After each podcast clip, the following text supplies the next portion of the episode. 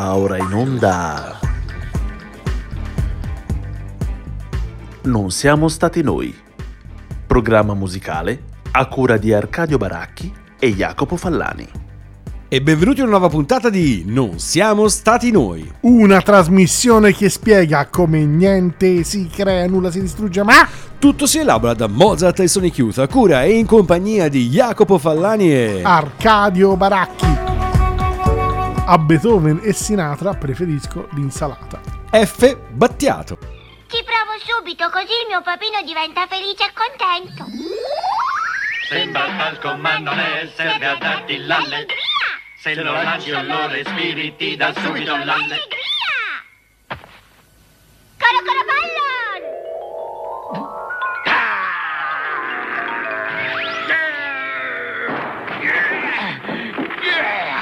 Eccomi qua, voglio tornare al mio lavoro. Oh, benvenuti in questa puntata che... eh, Ma oggi urliamo però, eh. Oggi urliamo, sì, anche perché sono senza cuffie, quindi può darsi che stia urlando fuori di misura, allora ma... mi abbassi il volume a me. Esatto, allora abbassa lui, sordo. abbassa lui che è il pomello, quello più, più Esatto. alla drat. No, no, no, quello dell'ascolto. Siamo allo studio B, per cui Quell'altro forse? ecco ora tutti sanno i pomelli nostri. Esatto, perché nonostante di solito lo studio B significhi moi e la mi barack da soli, questa volta siamo allo studio B in compagnia di Federico Bistarini di ritorno da uno dei suoi lunghi viaggi ad Oriente e Occidente. Tutto questo però per dirvi che con lo stacchettone iniziale dedicato alla mitica Apollon e al mitico Ideo Azuma sul quale ogni giorno potrebbe valer la pena fare una puntata ad hoc vista la sua vita decisamente avventurosa, tutto questo per dirvi che oggi ci occupiamo di quello che piace a noi, cioè la puntata si intitola, diciamo così, colloquialmente Greatest Hits perché i brani che abbiamo scelto, quattro per lato, più appunto l'intervento proditorio di Federico Bistarini nel finale, di brani che, noi, che a noi piacciono, non necessariamente i brani più belli nel nostro repertorio mentale, ma cose che a noi comunque piace ascoltare in X momenti della giornata, diciamo così. E iniziamo proprio dal classico, da come comincia la giornata, svegliandosi. male in questo caso esatto. perché insomma piuttosto inquietante mi è venuto in mente di usare brani naturalmente abbiamo già sentito e utilizzato spesso e volentieri in questo caso la sagra della primavera di Stravinsky c'è uno scritto da una lettera di Debussy a Stravinsky dove sembra che lui insomma gli dica mi, mi- mi è rimasta insomma l'impressione terrificante dell'esecuzione di brano che facemmo insieme sul pianoforte Ma insomma, della sua- terrificante nel senso, nel senso terrific degli inglesi o no? No, sì, sì, sì, sì, sì, sì, nel senso Ah.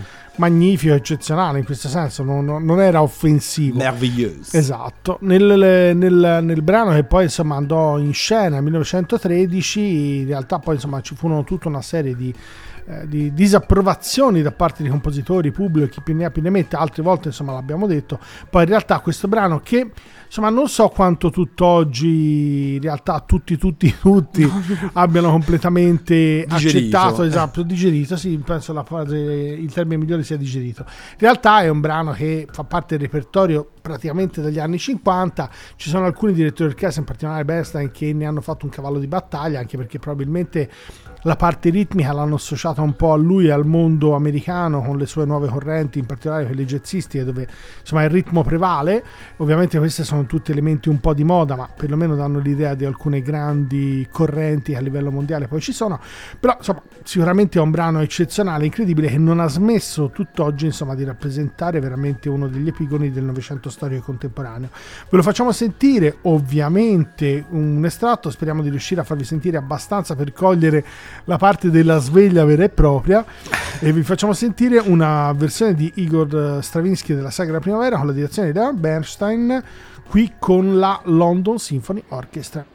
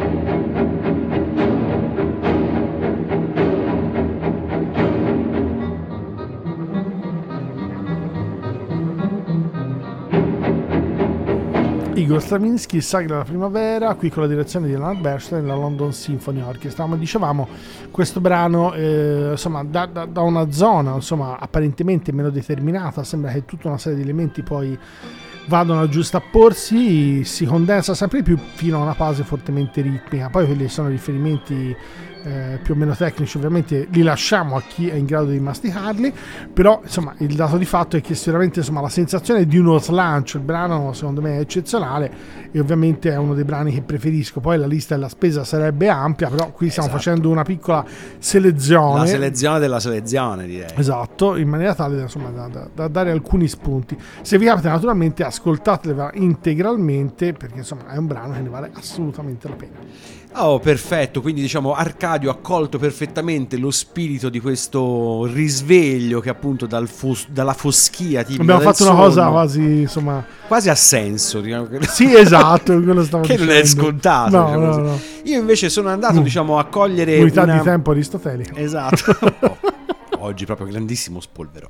Io sono andato a cogliere una, invece una suggestione di carattere quasi, quasi contrario, verrebbe da dire, perché il brano che ho scelto non cresce o comunque cresce, ma non con la logica appunto del- di, di- di Stravinsky. Siamo nel glorioso anno 2000 che in un certo senso lasciava non solo il secolo scorso, ma poneva fine agli anni 90 a tutta l'esplosione del metal rock eh, scusate, del metal, hip hop e quant'altro, e vedeva fra le sue bene di punta del movimento Rage Against the Machine, che sono uno dei nostri preferred. Io, Arcadio e Federico abbiamo cercato più volte di comprare biglietti per i loro numerosi concerti di ritorno, ci Per siamo mai venderli. riusciti. Eh? per rivenderli. Per rivenderli, no, per andare a farci del sano pogo. Poi gli anni sono andati avanti e il E il pogo, pogo non non era più più raccomandabile. Però appunto nel 2000 arriva il canto Tutto del da quando cigno. si è spostata l'anca. non sono così vecchio e non così tanto più vecchio di te. Ecco. Comunque nel 2000 arriva il canto del cigno per Rage Against the Machine con l'album Renegades che non a caso è un album di cover. Non è un album particolarmente brillante diciamo se non fosse per due brani, una ripresa di The Ghost of Tom Joad di Bruce Springsteen e Maggie's Farm, un classico di Bob Dylan. Perché un pezzo da risveglio? Prima cosa che è un pezzo insomma, che pigia abbastanza, anche se con una sua logica abbastanza dinamica diciamo nello sviluppo del brano, ma soprattutto perché se come me tutte le mattine voi andate tranquillamente al lavoro, vi fate la fila, io in special modo sul punto all'Indiano a Firenze, ricordarvi che come funziona delle volte il mondo del lavoro può, come dire, mettervi la giornata in un certo modo ed è questo il tema centrale di Maggie's Farm. Chiaramente una logica dove si guarda più eh, a questioni quasi schiavistiche diciamo che non ancora del tutto capitaliste. Ce l'andiamo quindi ad ascoltare con questa recover di Maggie's Farm Rage Against the Machine Maggie's farm no more. No, I ain't gonna work on Maggie's farm no more. Well, I wake up in the morning, fold my hands and pray for rain. I got a head full of ideas that are driving me insane. It's a shame the way she makes me scrub the floor. I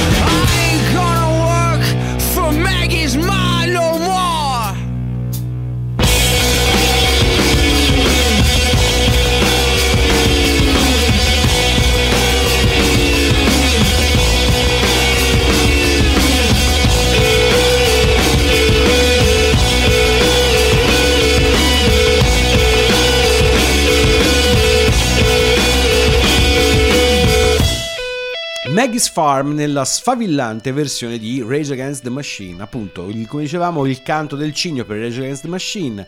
Zach Della Roca si chiama fuori dalla band e in grosso modo sostanzialmente nell'attività musicale to cure.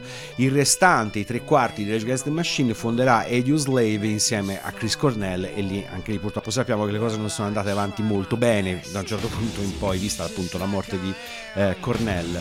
Ehm, Rage Against the Machine ogni tanto si riformano, fanno un po' di concerti, poi giustamente anche lì, eh, senza che si sposti l'anca a nessuno, però una caduta dal palco fa sì che metà del tour venga annullato, insomma non sono più verdissimi neanche loro, però il sound è sempre quello, soprattutto come dicevo una scelta anche di carattere anagrafico perché è curioso come questo disco nel 2000 sancisse la fine di Rage Against the Machine e in un certo senso chiudesse la fase del cosiddetto new metal alla quale giustamente in quell'epoca noi eravamo molto affezionati.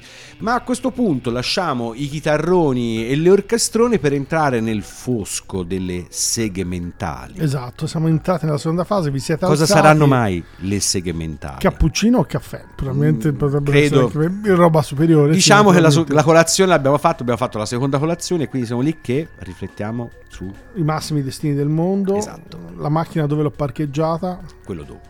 dipende. Ci puoi pensare anche mezz'ora mentre prendi il caffè o il cappuccino.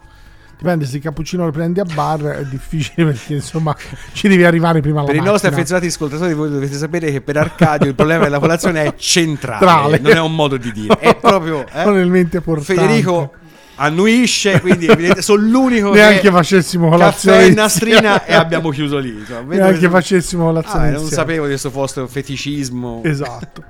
La sinfonia numero 5 di Mahler con quello che è l'adagetto, il famoso il, il tempo che comincia la terza parte di questa sinfonia che Mahler scrisse fra l'1 e il 2, 1901 1902, detto così sembrava anno 1 anno 2 e successivamente insomma sembra la versione poi definitiva sia quella del 4 ma in realtà lui continuò a modificare l'orchestrazione fino alla morte però insomma non arrivò molto più in là perché si tratta del 1911 il, il brano è, è incredibile, è eccezionale. Io, insomma, chi non lo conoscesse se lo vado a sentire. Noi abbiamo scelto una versione che in realtà poi non è una delle, delle più gettonate, ma è comunque piutto- molto bella, di Herbert von Karajan con i Berliner Philharmoniker. Ce ne sono altre che sono sicuramente più gettonate.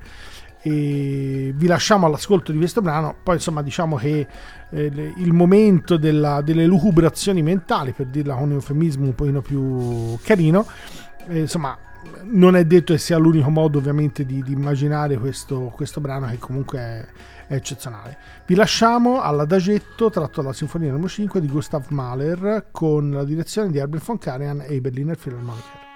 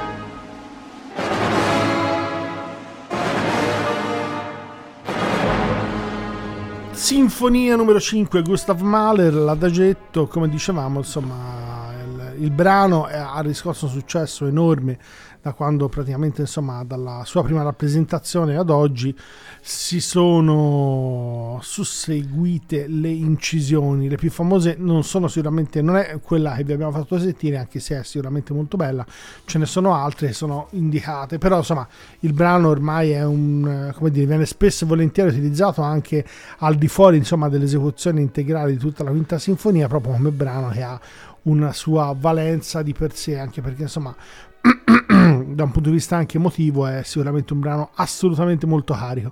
Quanto sia post sveglia in una fase insomma di di, come Di riflessione. Di riflessione, esatto, usiamo un termine altro, non lo so, però sicuramente è un brano, insomma, a me comunica sicuramente insomma, un momento di, di- di forte riflessione interiore. E sulla parte dell'interiore mi sono preso anche un secondo di sbalordito silenzio perché non me l'aspettavo, diciamo così. Ma cerco di mantenere un po' questa linea con il prossimo brano, a sua volta, appunto, sempre una cover. A eseguirla sono Xiu Xiu o Shu Shu, dipende un po' da quanto siete snob con la pronuncia. Il combo capitanato da Jamie Stewart da mm, 209.000 anni che ha visto girare tutta una serie di altri personaggi che rispetto allo stesso Stewart sono, diciamo, abbastanza ancellari. Nel Nell'anno di grazia 2006 Xiu Xiu incide Tu mi piaci, un EP fatto di cover dove si segnalano per la sua bruttezza He Needs Me di Nina Simone, fatta veramente veramente da, da mani in faccia, diciamo così, ma si sono ripresi alla grandissima con All We Ever Wanted Was Everything, cover di Bauhaus, sostanzialmente il brano più famoso di Bauhaus escluso Bella Lugosi's Death. Il brano nella versione originale è un brano diciamo abbastanza quasi folk acustico con un suo bell'arpeggio, la voce di Peter Murphy in bella evidenza, insomma un classico del eh, pop rock, diciamo così, senza che nessuno si offenda. Nella versione, nella versione invece di Jamie Stewart tutto questo viene distillato e decostruito a, eh, por- portando diciamo il tutto il materiale a comporre una canzone completamente diversa. Si riconosce un eco diciamo di eh, ritornello a un certo punto e poi molto poco altro. Questo appunto come mh, esempio di come le cover, sia l'esempio precedente Rage Against the Machine, sia questo appunto di Xiu, siano dei buoni esercizi non solo di omaggio diciamo a artisti molto che si possono apprezzare e amare particolarmente, ma anche di riscrittura e di montaggio e smontaggio di materiale musicale anche molto molto diverso rispetto al risultato appunto coverizzato. Quindi ce la diamo ascoltare Xiu Xiu.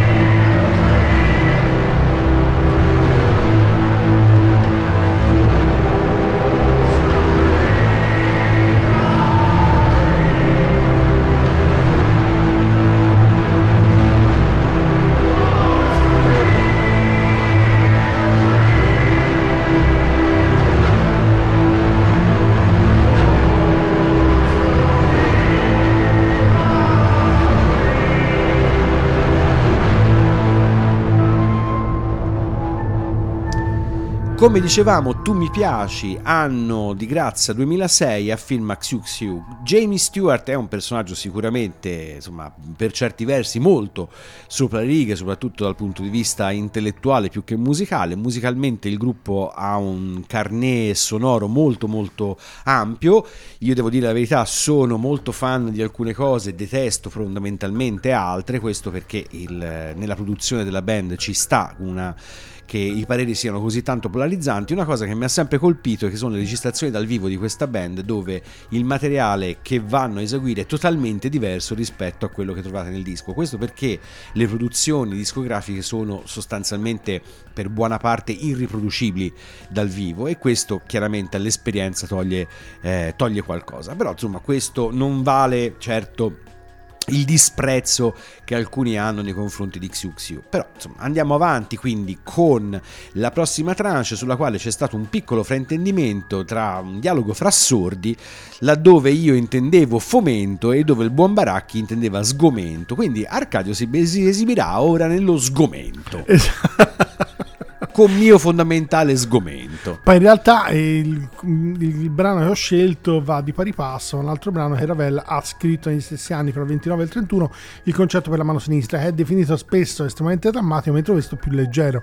Insomma, sul leggero della parte dell'adagio ne potremmo parlare, anche se l'interpretazione che andiamo a scegliere, secondo me, almeno per gusto mio, è sicuramente la più bella che conosco, è con la direzione di Celibidache e il pianoforte di mm, Arturo Benetti Michelangeli.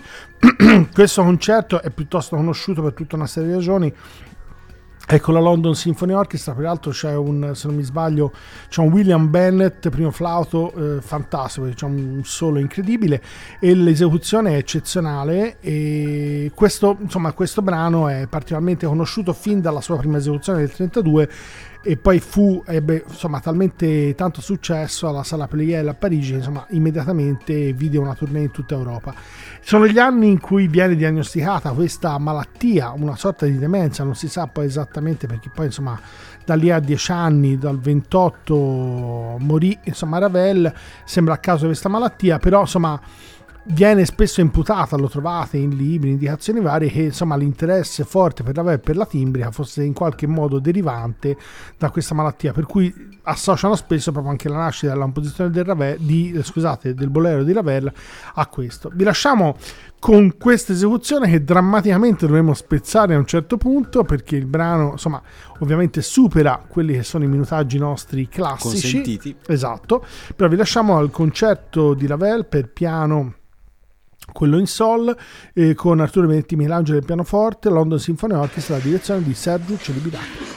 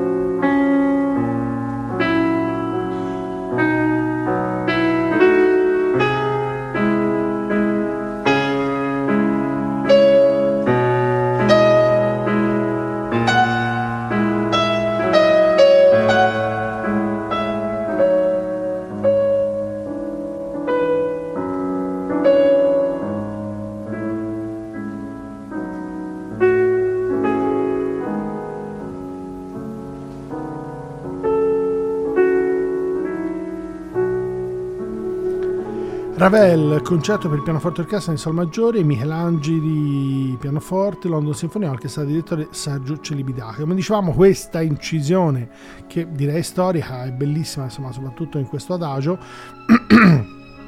a vedere l'esecuzione di questo concerto che proprio insomma in quegli anni è una delle due principali composizioni che sono rimaste particolarmente conosciute, tre mettiamoci anche il, il bolero, in realtà di, de, del, il periodo è, è molto molto vicino di, di, Ravel. Insomma, si associa a Ravel questo momento successivo a un incidente sembra abbia avuto, il, il ritorno subito dopo l'America vede la nascita di queste composizioni e taluno vede insomma anche degli influssi di natura jazzistica, ma direi molto lontani, bisogna come dire, un po' cercarli col lanternino, sicuramente di, delle influenze, probabilmente più sul lato timbrico che su alcuni aspetti ritmici, però all'interno insomma di alcune sue composizioni del periodo, proprio sopra dopo la tournée che Ravel ebbe in America. Comunque sì, io avevo capito male, avevo capito sgomento molto toscano, ma, ma invece era tormento. No, fomento. fomento. Ma anche tormento volendo, cemento. Cemento. Qualsiasi cosa finisca con ento.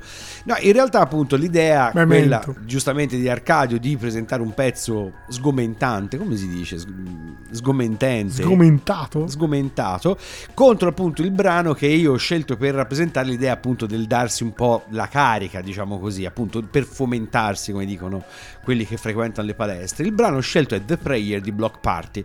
Block Party, classica band inglese che ha avuto le classiche due o tre stagioni di eh, forte popolarità nel Regno Unito che poi si è andata un po' spengendo. La popolarità nasceva dal fatto di riuscire in qualche modo a incanelare un po' di tocco pop con un goccio di dark sound tipo Cure, un po' di post punk, insomma rimettere tutto insieme e rendere tutto abbastanza orecchiabile se non addirittura fischiettabile.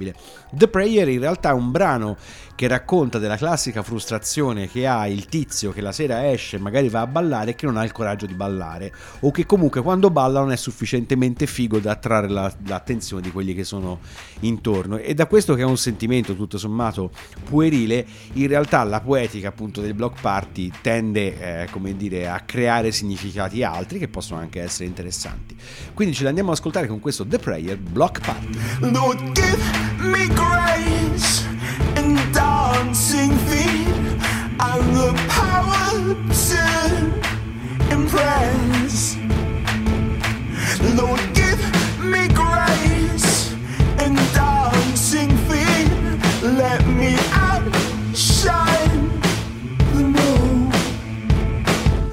It's so wrong.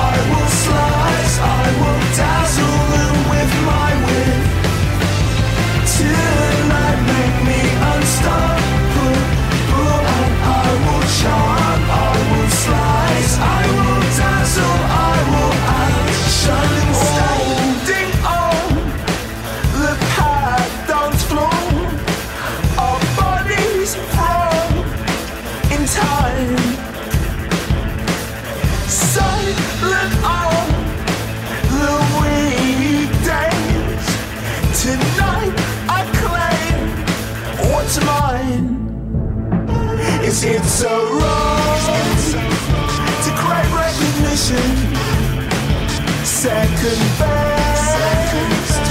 Right earlier, it's, a.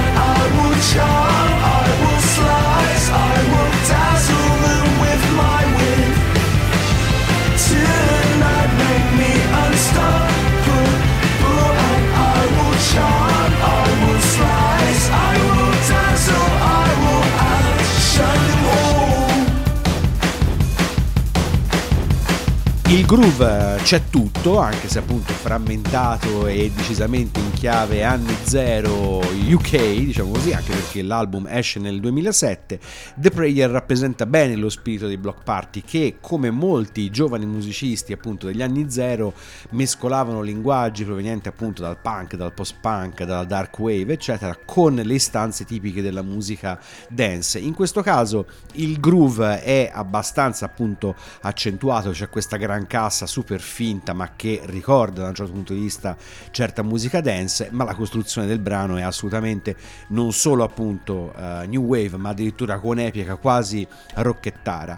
Block Party per chi non li conoscesse nascono dall'incrocio fra la voce di Kele Okereke e Russell Lissack che della band è il chitarrista a tratti anche geniale. Da una produzione diciamo abbastanza alterna negli ultimi anni si sono un po' persi però se andate ad ascoltare appunto i loro album del 2007 in particolare A Weekend in the City e comunque diciamo album più o meno un pochino prima un pochino dopo vi potete comunque andare ad ascoltare quello che era un gruppetto abbastanza interessante. A questo punto visto che ci siamo sgomentati ci siamo anche fomentati rilassiamoci ci prendiamo il nostro tè, il nostro whiskino, dipende un po' dal vostro livello di alcolismo, per il momento appunto del relax.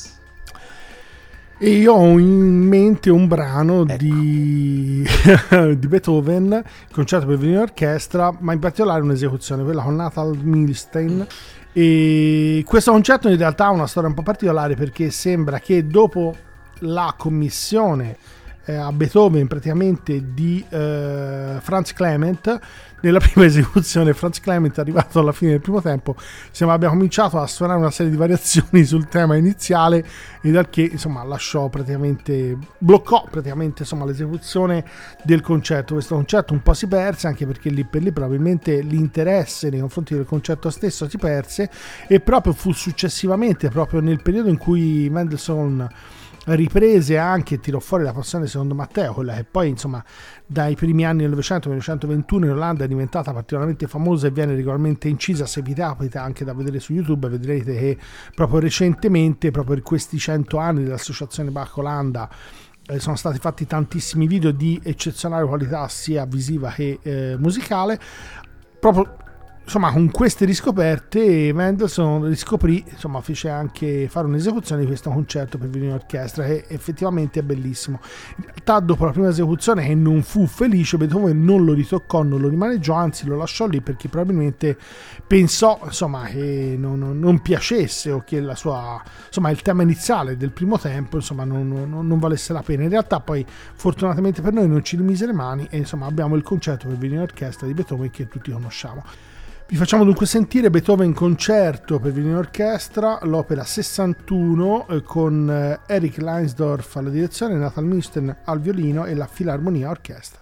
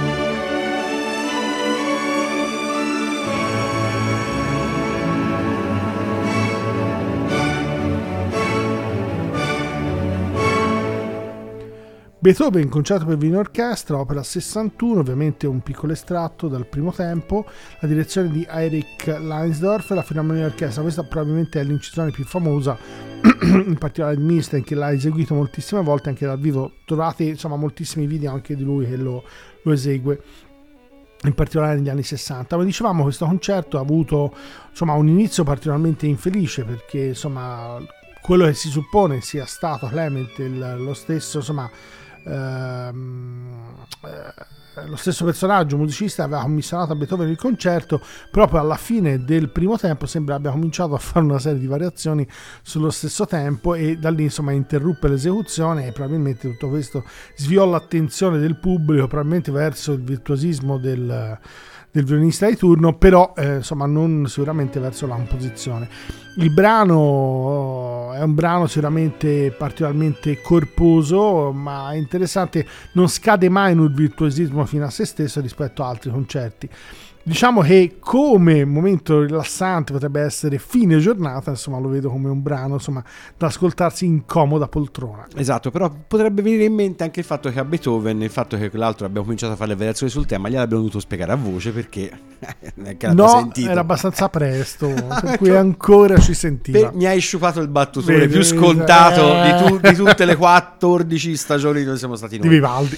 Esatto, ma a questo punto chiudiamo in bellezza, ho questa pretesa con Mogwai e Take Me Somewhere Nice. Allora, l'album di riferimento è Rock Action del 2001, titolo abbastanza ironico perché in realtà è il, disco nei quali Mogwai in qualche modo danno la stura a quello che poi verrà conosciuto come, come il cosiddetto post-rock e quindi il loro album più arioso, l'album più etereo e soprattutto l'album che coniuga il loro lato, diciamo, un po' arruffone fatto di chitarre distorte con una capacità di ehm, tessitura musicale non indifferente.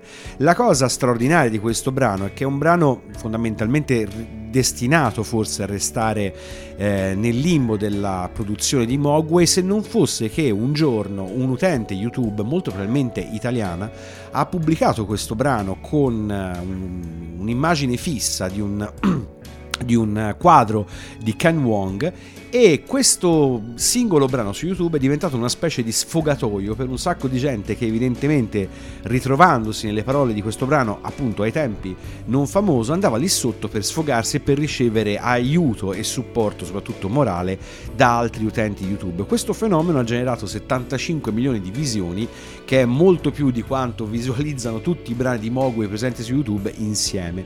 Un piccolo caso appunto di social a fin di bene verrebbe quasi da dire. Andiamocelo ad ascoltare quindi rilassiamoci con questo bellissimo Take Me Somewhere Nice Mogwai.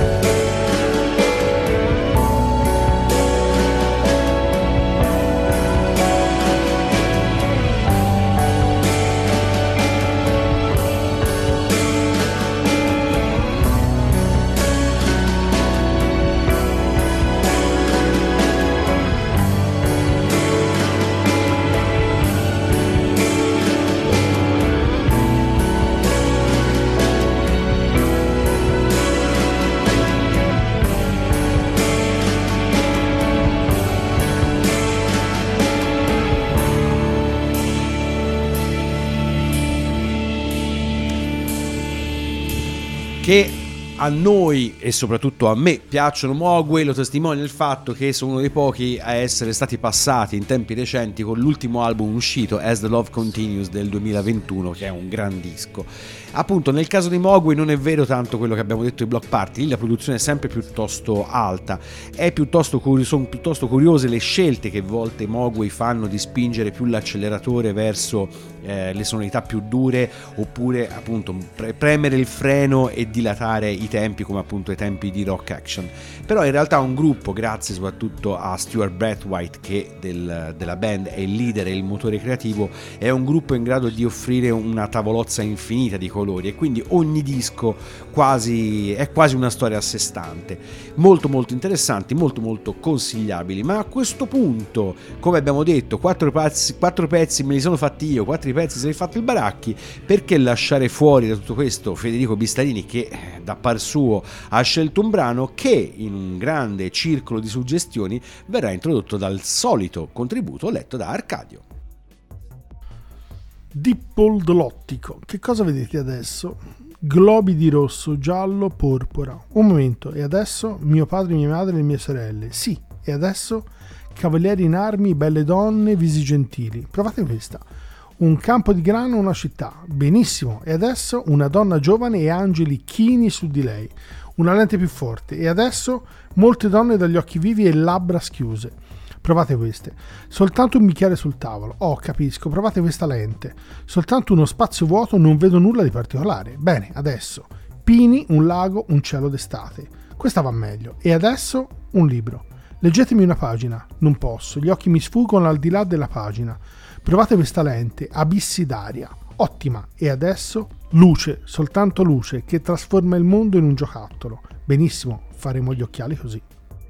Il contributo proviene da Edgar Lee Master, il libro è ovviamente Antologia di Spoon River e il brano scelto per voi e per noi da parte di Federico Bistarini è Un ottico tratto da Non al denaro, non all'amore né al cielo di Fabrizio De André. È nota la passione di Federico Bistarini per De André, passione dalla quale qualcuno vorrebbe dissociarsi. E così ho detto, ho detto tutto, diciamo così. Perché eh, siamo anche codardi, diciamo. No, no, no, aspettavo il momento opportuno. Lo dicevo dopo. Ormai è rovinato. Ormai è fatta. No, mi toccherà aspettare con la citazione. Bene, noi speriamo che vi sia piaciuta questa nostra brevissima guida a quello che piace a quelli di Non siamo stati noi. Autostoppisti extraspaziali. Esatto, visto che abbiamo preso questo andazzo a farvi sentire le cose che piacciono a noi senza un grosso senso, vediamo le, pun- Esatto. le puntate sul cinema. Ma era una giornata, un'unità aristotelica una giornata. Eh, in pratica, manca diciamo la parte più interessante della giornata. Quando uno va a dormire. Esatto. Ma se va a dormire C'è anche la musica per dormire. e io dormo. Esatto. Benissimo, per questa puntata siamo stati noi è tutto. Vi salutano Jacopo Fallani e... Arcadio Baracchi, e ricordate che se quello che avete ascoltato questa volta vi fosse sembrato particolarmente strano, come direbbe Michelangeli, mi dissocio. Daltonici presbiti, mendicanti di vista, il mercante di luce, il vostro oculista, ora vuole soltanto clienti speciali che non sanno che farne di occhi normali.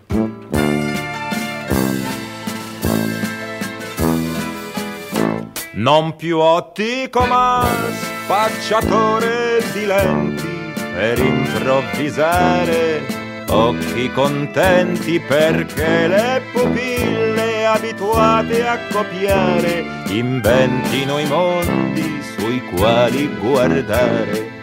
Seguite con me questi occhi sognare, fuggire dall'orbita e non voler ritornare.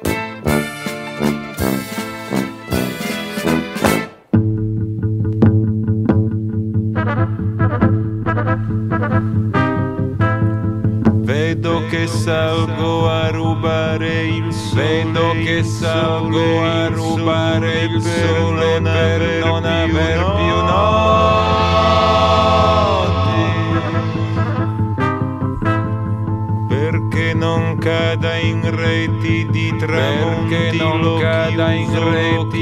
reti di tramonti, lo chiuso nei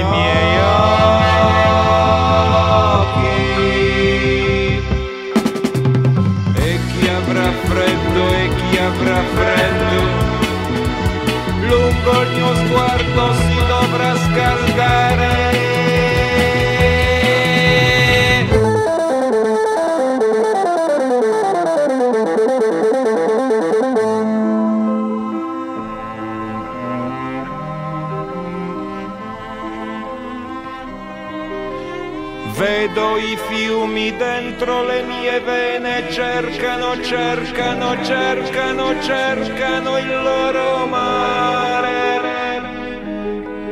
Rompono gli argini, gli argini, gli argini, trovano cieli, cieli, cieli, cieli da fotografare.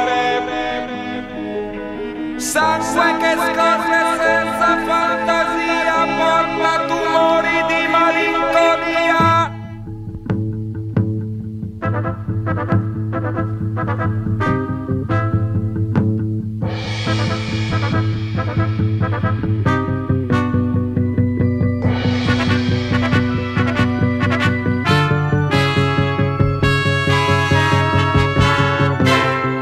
Vedo gendarmi pascolare, vedo gendarmi